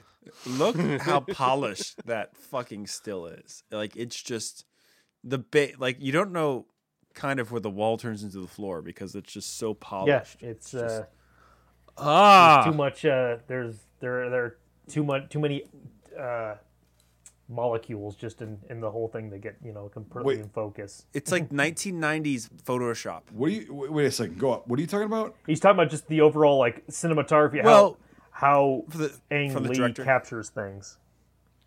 That's what buildings look like over there. No, I know that, but it's just everything is just so perfect. He's talking about the look of the film. In every frame in the film, so that even when you take a screenshot, there's no like brass strewn in the background or something stupid like that. Like just everything. Well, there wouldn't be at that point. No, I know that, but I'm just saying that every time you look at this movie, it's just like that's slick. Most of Ang Lee's stuff, though. Everything is like super perfect, and completely. Yeah. Also, their stances when they were firing, and this is a bit. No. Hey, is that Vin Diesel? Yeah. But that's not. I mean, I guess each unit's got their own SOP and everything, how they do shit. But this guy's he's almost fucking flagging him. Like, it's weird. Anyway, but the way they're holding the guns up top, like in the other pictures, that's. They also would not have stuck up that long, like. When you're taking shots like that for suppressive fire, his stance and everything, the way he's holding it is just fine. But like. You're not going to sit there and dump a whole fucking magazine. Sorry, go ahead. No, go ahead. Well, I was going to ask, did they talk about how long they had been there at this point?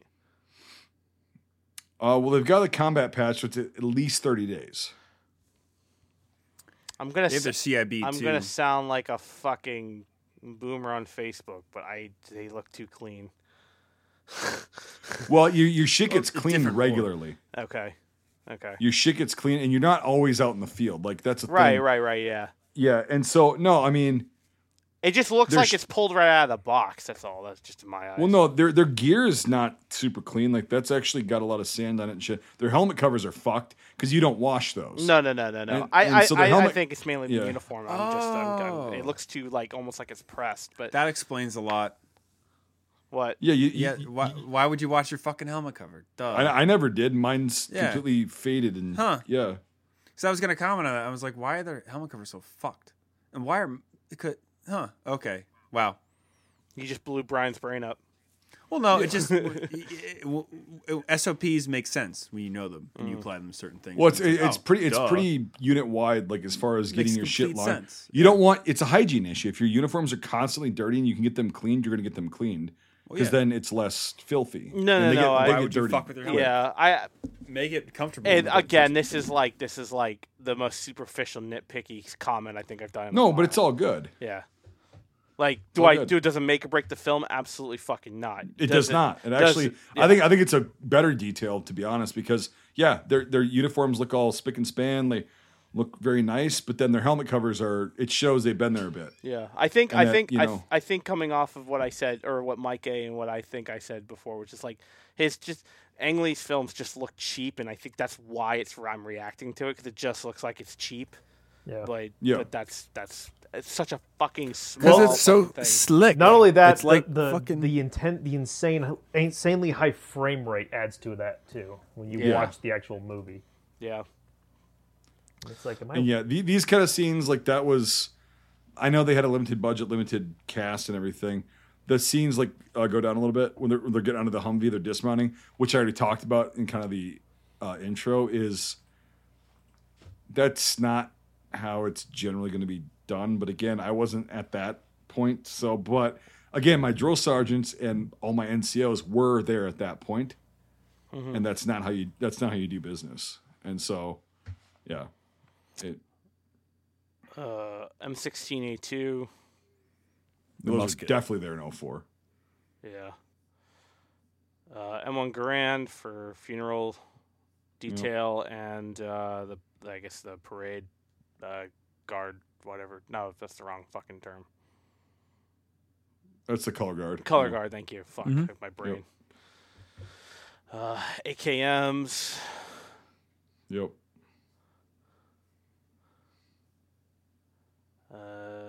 It's because it's in his hand. Okay. M24 or... Fuck him. MT40 Bravo. I had a big problem with... tired. Jesus Christ. Okay. It's all right. Yeah. All right, we're almost done, dude. I had a big problem with the way that was implemented. That is not the fucking way. Maybe a saw, but not a 240 Bravo. No fucking way. That was just done to keep them all at the same shot.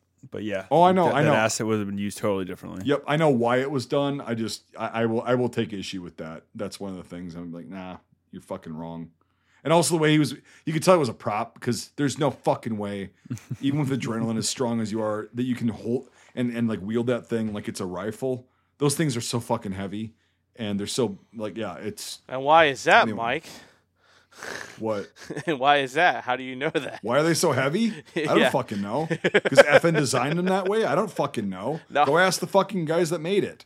No. He's got non-service-related back pain that shows he cared. Thank you. Thank you, Ryan. Yeah. But no, like I was saying earlier, like, the 240 Bravo is an asset in combat. And... It's a crew-served weapon. So is the saw, but... The saw can be used in room clearing and shit like that. So can the 240. Don't get me wrong, but you're gonna want to protect that asset. You're not gonna. He's also gonna have an assistant gunner like that. It was just that whole dynamic was done way wrong. So I will take issue with that and I'll bitch about that. But we can carry on. Mike, I just want to say your injuries are not service related. Some of them are. And we're good. We're good to go. But most of them aren't. I'm fucking being a dick. Most of them aren't, apparently. So, but and here's okay. So what is this? The Dishka. Yeah. Is that a Dishka? M2H. Yeah. What does HB mean? Huh. Weird. Hamburger. Oh, hamburger. It means hamburger. Sorry. The first M2 hamburger. First thing I could think. That's what we're gonna fucking call it from now on this podcast. I'm forever calling it the M2 hamburger. I just like, hi, my name is George Foreman with the M2 hamburger. Because at the end of every fucking movie that uses it, they apparently it just turns people into hamburgers. So that's it actually does. That. Yeah. It actually does. No, but, I know, but not every fucking like that's what I mean. Yeah, they use on IMDb for 50 cal is the same fucking stock image. Oh, that's my only complaint. It's been there forever. Every single fucking time. It's like, have a different stock image. Like, there's so many cool 50 cal photos. Brian, you know, there's an edit button on there. Yeah, I know you're really good at using it. Please change it to hamburger. The M2 hamburger. One of these people here is an artist, and I'm not that person. Okay. Those mounts on the Humvee for late 04 are actually correct, because at that point they were just starting to put, well, no, they might have had like some, my dad called it hillbilly armor. They'd literally take sheet metal that they would find in scrapyards and shit, and they'd have the engineers weld it onto there as best they could. Doesn't mean it worked, but like they were getting hit so much with IEDs and direct fire and Humvees. I don't care who the fuck you are. If you ever had to fucking live in one of these things and ride them and rely on them, they're a terrible fucking vehicle, and they get shot to fuck so easily. They're unreliable as shit. They do flip. Yeah. Just because they're wide doesn't mean they don't flip. And so the swivel mount on the top, you're just fucking out there in the open. And they started welding, like, they call it hillbilly armor. And then you see the mass produced chicken plates and shit, like I had by the time I got there, but like, yeah, so it's actually not out of their own possibility at this point for them to just have the open mount. Yep. Sorry, Nate, quickly. Do you remember our conversation about Humvees in the Covenant? Yeah. It was like, do you think they could actually drive it that far? And the answer was no. Unequivocally no. I mean, they're fucking terrible. Like, people want them because the army uses them. It's like, grab a fucking Jeep. Mm-hmm. It'll get you farther than a fucking piece of shit Humvee. Those fucking things. Never mind. Okay, never mind. It's the flies all over again. Yep. Okay. We'll keep going. Someone did comment that they want to hear you just talk about. They want to hear your unedited version of talking about the flies. Oh, the flies? Yeah, yeah. Yes. Someone commented, they're like, we want to hear a YouTube short just on the flies. There were no flies in this movie. Yeah. They're okay, good point. And yeah, I'll dock him on that because that's inaccurate shit. There were fucking flies everywhere, all times of the year. Fucking flies, aggressive flies. Flies that fly up. What did you say? You said flies that fly sideways. You said, what did you say? You said flies that fly diagonally. Big, hot, and pissed off. Well, and I was talking to Don about that because when he was in Vietnam, he said the same thing. They're like horse flies, right? Yeah. They all bite. They're all pissed off. They're always aggressive. They're always, whenever you have food in front of you, and you guys will get a taste of this when you see the work that Don and I did. It was very similar because it's like you can't even have Skittles in front of you. These fucking things are. They'll go after that. What? Oh, dude! After the Skittles, anything. If you have sugar on your mouth, there they go. And so, I mean, it's just they're fucking on. Yeah. Anyway, so you're correct. They did not have flies in this film. Yes, no flies. No, fuck the flies. Fuck them. You're like Winnebago Man, dude. It's like, dude, the fly. No, Michael, I don't know if you understand. Like, you can't even fucking imagine. Like, they're so, and you get used to them. That's the sickest part. You get used to them. And they're like on the corners of your eyes sucking out shit, and you're like talking to somebody, and you go, oh, it kind of itches. Oh, there's a fly. Okay.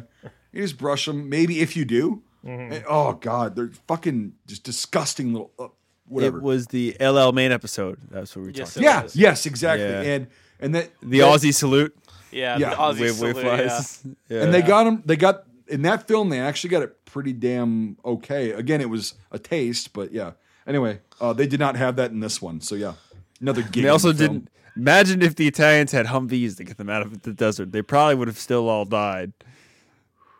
They definitely would have still all died. Sorry, AMG. The Humvee sucks. It's a piece of shit. No, I know. It's so overrated. Anyway, come on. Let's just go. Okay. I'm not going to get on rants because but fuck the Humvees. Fuck the flies. Fuck. The best part about a Humvee is the 50. No, it's not, because then that. Anyway, keep going. Anyway, go down. Real quick, were these the mounts that were in like fucking like Black Hawk Down, like Somalia, like that kind of thing? Yep. Because that's a late World War II mount. That what's on there?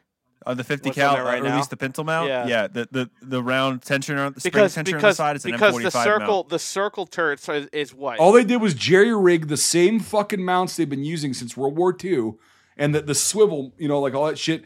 And they put a crank on them so you could hand crank it so it was more reliable. If you got like gravel and brass and shit, you could have a little bit more power. But it's the same fucking mount we've been using since the 40s, right? Mm-hmm. And they put more armor on it, and they would rig these things up to, and then they eventually got the big turrets with like the glass and shit on them. But it's as far as what the 50s mounted to, it's the same fucking thing. Mm-hmm. It's the same thing in like in Kelly's Hero. Jesus, what the fuck? you can tell that Humvee is pretty standard because the suspension is really happy. Unlike the fucking Humvee that Birch drove around Iraq where the suspension was maxed the fuck out. Well, no, here's another thing that's inaccurate. Go down, Nate. I'm going to mute this fucking ad that keeps popping away. So no, the suspension is happy because this is a fucking film set. There would be literally fucking, I don't know, probably like duffel bags and shit. 20 boxes of ammo for the 50 in the back, all your bags, a shitload of water, a shitload of food. Even if you're going out for a day, you bring all that shit and the suspension would be, and there's guys in there at this point. So yeah, this is a movie set. I get that. I'm not ragging on them for that. I get that. But no, and then yeah, like the 1115s that we were in, same suspension. So okay, think about this. That thing is light as shit, right? Or apparently, according to the fucking standards. Okay, let's slap fucking 10 tons of armor or 5 tons of armor. I forgot if it was 10,000 pounds or 5,000. I don't know. So it's 10,000 pounds. One for armor, 2 ton. Yeah, so it's slap 10,000 pounds on there. Keep the same suspension and the same goddamn engine on that fucking thing. And then, yeah, the suspension wasn't happy. But again, the Humvee's fucking awful vehicle. Sounds like a colonel invented that. Nathan had a friend of his who they like had a relative of theirs who was in World War II. He drove a Jeep, so they ended up buying a Jeep and restored it, and they showed it to Grandpa, and Grandpa's like, "This fucking thing's a death trap. I fucking don't want to be near that." Yeah, Plattsburgher, dude. And now they didn't know what to do with the Jeep, kind of. So it's like, oh well. They literally bought it, restored it in the hopes that he would want to be in it and be around. He's like, "I'm not fucking going anywhere near that goddamn thing. Get that thing away from me." Yeah, vehicles. I don't know if they're ever going to get one. Honestly, that's like not completely fucked up. The MRAP's not bad. The Mutt's probably were the best because they were the most serviceable and they were but they're reliable. Still you got caught with your pants on, you're fucked. Dude, combat's different than reliable vehicle in the field. You know that it's a very true. You know, the MRAPs kind of are like a nice general middle ground, but they're also really I would argue heavy. That like in history either a half track or like a fucking like Bren carrier were the best type of vehicles, but it just depends. With today's like V beds and shit or like IEDs, like it just everything folds. You know, it's all like Rhodesian style warfare. Mike, I would say just to kind of add to the vehicle thing. I wasn't in the military, but I did work for them briefly, and when I would film simulated combat and such, and I rode in the Humvees a few times, and every time, like when I was first going to, they're like, "Well, you have to wear a helmet to do it," and I'm like, "Oh, really? Okay, oh, that's interesting." And then I got in there and like. The first trip, my head was smashing against the thing, and I'm just like, "Thank God for this freaking helmet! It's solid like metal in there." Well, and what they did on like the 1115s, the up armored ones, so you got the armor right to make you feel better, which it doesn't do shit. Small arms fire, yes, but like IED, no. Mm-hmm. And so what they would do is they would put this padding that was like I don't know, fucking 6-7 inches thick. I don't remember, but it was really thick in there. So all that would do really. Is take a guy my size, put him in the back of one of these fucking things. I had no room to begin with. And now I've got like a quarter less room because the padding is up against me. And I'm sitting there going, well, this fucking blows. This sucks. And you get a relief to be a gunner, but then you're like, well, you're the first to die. I don't give a fuck. I can have fresh air. I can stand up. I can sit. I'm free. I can move. You know? So it's like a trade-off that's really, fuck Humvees. That's my final stance. Fuck Humvees. Okay, the 203. The 203. Yep. Yeah. Yeah, those are you yeah, those are they were definitely there. All that needs to be said about that. Yep. AT4s. I like how they said they were going to put smoke out of the 203s. They wanted smoke or something. Yeah. Because there's several different kinds of rounds. Like just with like a 40 millimeter grenade is not just a HE round. It's you get so many things. So they're like, yeah, put smoke there. Good call, actually. So I like that little detail too. AT4. Yep, a lot of those were there. And those things are so fucking loud. Yeah, that's Hollywood. Like in real life, that fucking backblast. Dude, that fucking backblast in real life is like 30 feet to the back. They had the modified AT4s that they came out with more recently that have less than one. But CS or something? Oh my God. They're heinously loud. Like it's... I think you can shoot those inside a room. Yeah, that's the design it for. Yep, but it's which still is insane to think about. It's gonna scramble your eggs a bit, but you're gonna take out the tank. Yeah. No, AT4s are an awesome weapon. They're really cool, and but they're so fucking powerful. Like when they go off, because like you're usually pretty far away. Like if it actually impacts, you're pretty far away from the actual impact, but the boom, the initial blast is just, yeah, it's insane. But they actually captured that pretty well in this film for it being a film. So, all right. I even think bullet impacts and stuff like that were done really well, even digitally. Not bad. Yeah. Yep. Not bad at all. Creative. Cool. Well, I think we have reached final thoughts. Who would like to go first? You going first, Brian. Oh, okay. I am going first. I had a lot of trouble thinking about a score for this movie because I just was so caught off guard by it. It's one of the few lesser budget films that I want to watch again. We've done on this. No, I know it. You don't have to look it up. Okay. Yeah, I know. So the budget for this film was $40 million. And do you know how much they made, Birch? Yep, 39.9. Damn, that's close. Wow. But it came out in 2016, which was a really off year for many reasons. And, you know, sometimes films are made at the wrong time. You know, it's a good movie, but it was just the wrong time. Like, if this came out in, like, let's say 2021, like, especially with the ending of the war in Afghanistan and everything, like, that would be very interesting to, you know, see how well it could have done. Or even today or anything. But just, it was not the right time. I really think it's a sleeper, but that being said, it does have its flaws. You know, in a lot of ways, it's like a watered-down version of American Sniper. It's less intense, you know, taking course over like a day. While American Sniper is just like, we're shooting people in the head, and now I'm home drinking a beer. We're shooting people in the head, and I'm drinking a beer. You know, it's like the real... it's like the, you know... Yeah. The real difference. Well, all this is just like, you know, the memory of this, like, oh shit, it's a firework, and now that brings me back, or like, you know, the view of the dome brings you back to, you know, the market in Baghdad. Just this film is more real with the memories, in my opinion. So that being said, I'm gonna give this an 8 out of 10. I think this is the modern version of The Best Years of Their Lives, which is probably the best World War II film that deals with coming home ever. Nothing will beat it, in my opinion. Because it was made by vets, for vets. And Willie Wyler made fucking Memphis Belle. But no, it's a really interesting movie. I think that you should really watch it if anyone, you know, has any connection to GWAT or just, you know, wanting to watch war films in general. It's not what you're expecting. It's not fucking Where Eagles Dare, but it's a really good movie, and it's worth a watch. It's, you know, make it past the first 5 minutes, and you really enjoy it. And I will pass this on to Nate.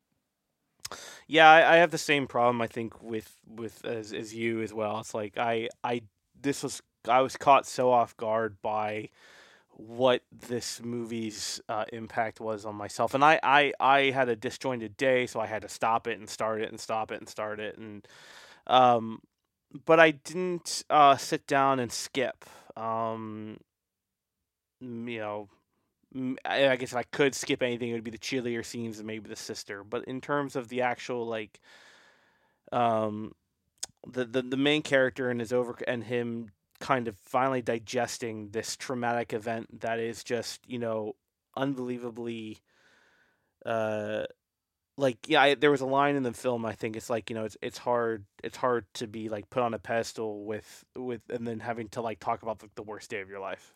Like or it was something to that effect. Like I thought that was very, very poignant and very interesting. And again, the thing I keep echoing the most, I think, about this film is that it is, I think it's self-aware. It may not have been the goal, but it's very self-aware of what it's talking about and almost kind of like really shining a light on itself in a way to me. I mean, art is, you take different things from, everyone takes something different from it, but I really took that away from it. And I think it just I was not expecting this, and it just caught me really off guard. That being said, there are some things that I just didn't like. I didn't like some of the plot, the story exchange and stuff like that. I didn't like some of the choices in tactics, and if you know, this is the whole point of this pod. I mean, that's the whole reason why we do this, is to nitpick at this shit.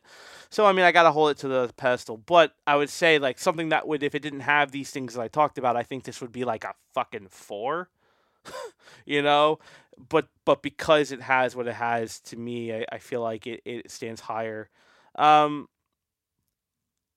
gonna give it I'm gonna do the Mike B approach here and give it a decimal. I'm gonna give it an 8.1 Screaming Mel Gibson's out of 10.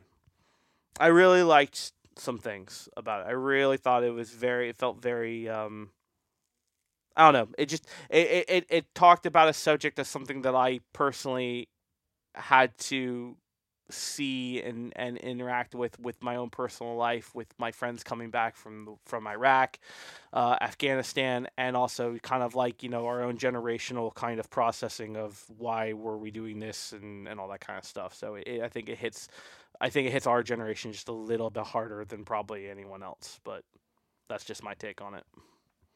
Nice Price is Right tactic. What did you give it? I didn't remember. 8. Oh, sorry. I wasn't even trying to do that. 99.01. Yeah. I'm going to get closer now, yeah. You got the fucking washer. Sorry, I was thinking about what I was going to say, so I wasn't focusing on it. Yeah. I will spay and neuter my pet, yes. Yeah.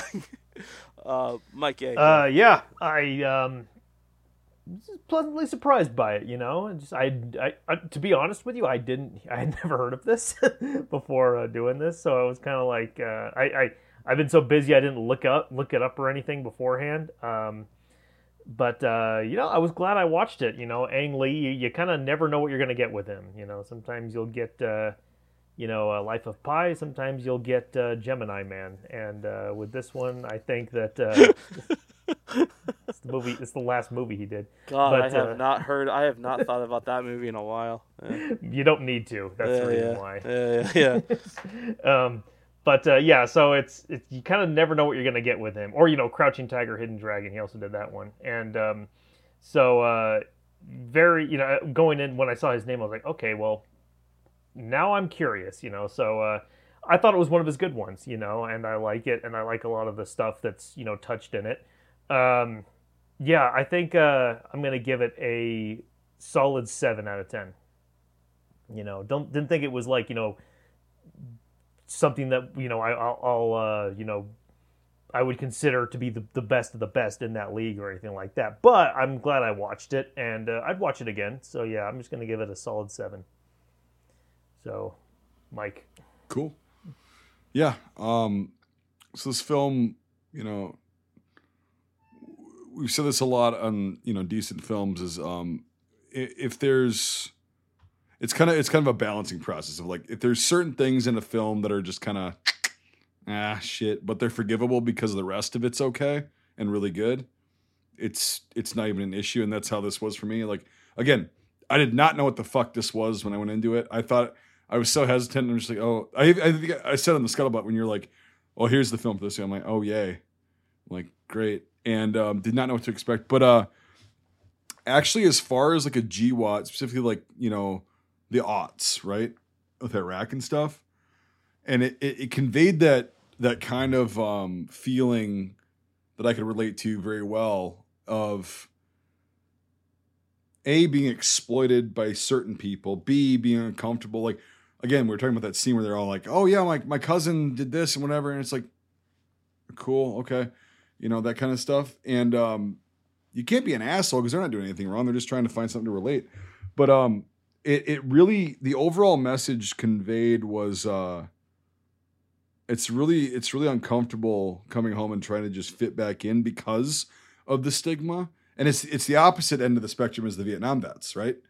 And so how do you mitigate that? And, you know, one of the biggest reasons I actually joined, and now that I think about it and I thought about this today, is the fact that I wanted to be put up on that pedestal because I was, you know, a nobody, right? I was just an average fucking dude. And I'm like, oh, if I do this, I'll get all this, you know, praise and everything. And I started getting that when I got back. And I was like, okay, at a certain point, you know, whatever, among other things. But now that I look back, that was one of the reasons that I wanted to join really bad. And so there's so many different levels that I think this film covers, and people could notice, but it's very cool that there is something out there like this. Because up until now, I didn't realize there was anything that kind of conveyed what I'm just talking about, of like the whole uncomfortableness of coming back and being treated differently, I guess. And having gone through all that shit, you know, and then you come back and then people are like Nate said, I think it was, the quote was, you're being perceived as a hero or something for the worst day of your life. And yeah, that's, you know, it's very resonant to people who have been in any war whatsoever. And I think that this film actually got that whole thing across. And then the one thing that I forgot to touch on, but I will close my closing thoughts of this and then finally give it a score, is the fact that at the end, I was expecting him to just go with his sister and go to the VA and everything. But they touched on that as well, as that bond with your guys is so deep.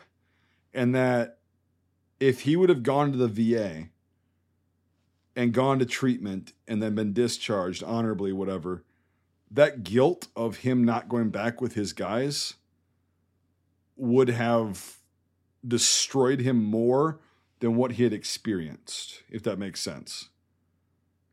So that, I like the fact that they portrayed that, when he just goes, nope, I'm going back. And he goes back with them. Even if you get killed, then it's a release. You know, we can get into that, you know, at a different time. But like, that was a decision he made based on that brotherhood, that camaraderie, and like, you don't want to let your guys down. You're part of that. And I really like the fact that it ended that way. So yeah, overall, I'm a little biased by this because I have a lot of different levels of kind of relatability to this. But the way they portrayed it was definitely not offensive in any way to me. And that's the biggest thing that pisses me off. And so it's going to be a high score, but it's going to be a 9-1 for me. Please, Mike, keep your own personal life out of your scores, okay? I don't need that from you. Well, fuck yourself. I just did it, so yeah, it's done. Yeah. The biggest fear for guys that got hit, in quotes, during the Second World War was that they wouldn't return back to their units. They didn't want to end up in a repy-deppy and get sent somewhere into some meat grinder with nobody they knew. You know, everybody wants to serve with the men that you know, because like you said, there's just a bond there. There's something that, you know, brothers in arms. That being said, putting all our scores into the computer that will tell us if Bush will find the WMDs, we get a score of 8.05 out of 10. So yeah, no, this is a, yep. This was a real blindside. Yep, in a good way, though. Yep, and for once, you know. So yeah. Wow, yeah. You used a football movie title as a thing, too. The Blind Side. Oh, wow. This movie's coming out the fucking week of the Super Bowl. Wow. This was totally done on purpose. Yeah, yeah. Who would have guessed? Wow. Wow. Production. But no, it's really good. And yep. It's awesome. It's worth the watch. 100% worth the watch. And again, don't expect SPR or something. It's not that movie, but it's a really good movie for what it is. And there's nothing really out there like it for this generation.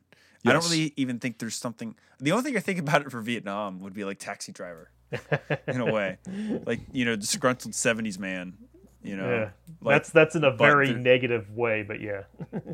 Yeah, well, I can't think of anything else. Maybe Born on the 4th of July or Platoon or something. I would say that's more close to it, yeah. Is this when I tell you I've never seen Taxi Driver? Really? I haven't either. Oh, okay, really? Good. Okay, I think they mentioned... I could have guessed that. I would have won that. I mean, I think maybe they mentioned Vietnam once in it. I got two European francs. I think they mentioned Vietnam once in it. It's not a big part of it, though, that he was in Vietnam. What's that movie... Is that Reindeer Games with the fucking revolver scene? No, that's Deer Hunter. That's the Deer Hunter. Sorry. I knew it was something with deer.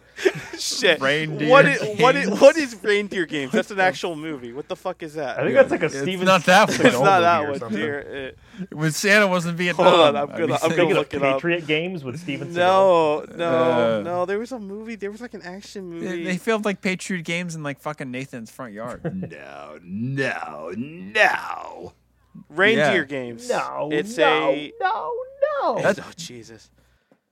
What the? That's right, the Ben Affleck movie. No, because it's the Jay and Silent Bob. Because like, it's the Crying Game or the Reindeer Games, like, and it's like that. Fuck. Sorry. Go ahead. From Jay and Silent Bob Strike Back. Yeah. I haven't seen that in a while. Well, on that bombshell. You should definitely watch this movie. It's really awesome, and we will catch you guys next week. Nate, what do you mean, take the literal mic out of your mouth? You literally put the literal microphone in your mouth during Mike's last thing. That little thing you're playing with, you stuck it in your mouth. This right here on my headphones? Yes. Sorry about that, yeah. Thanks for joining us. If you enjoyed this episode, make sure to leave a rating. Otherwise, Mel Gibson won't stop screaming. If you like this content, make sure to check out our Facebook, YouTube, and Instagram pages. If you want to directly support our work, make sure to check out our Patreon.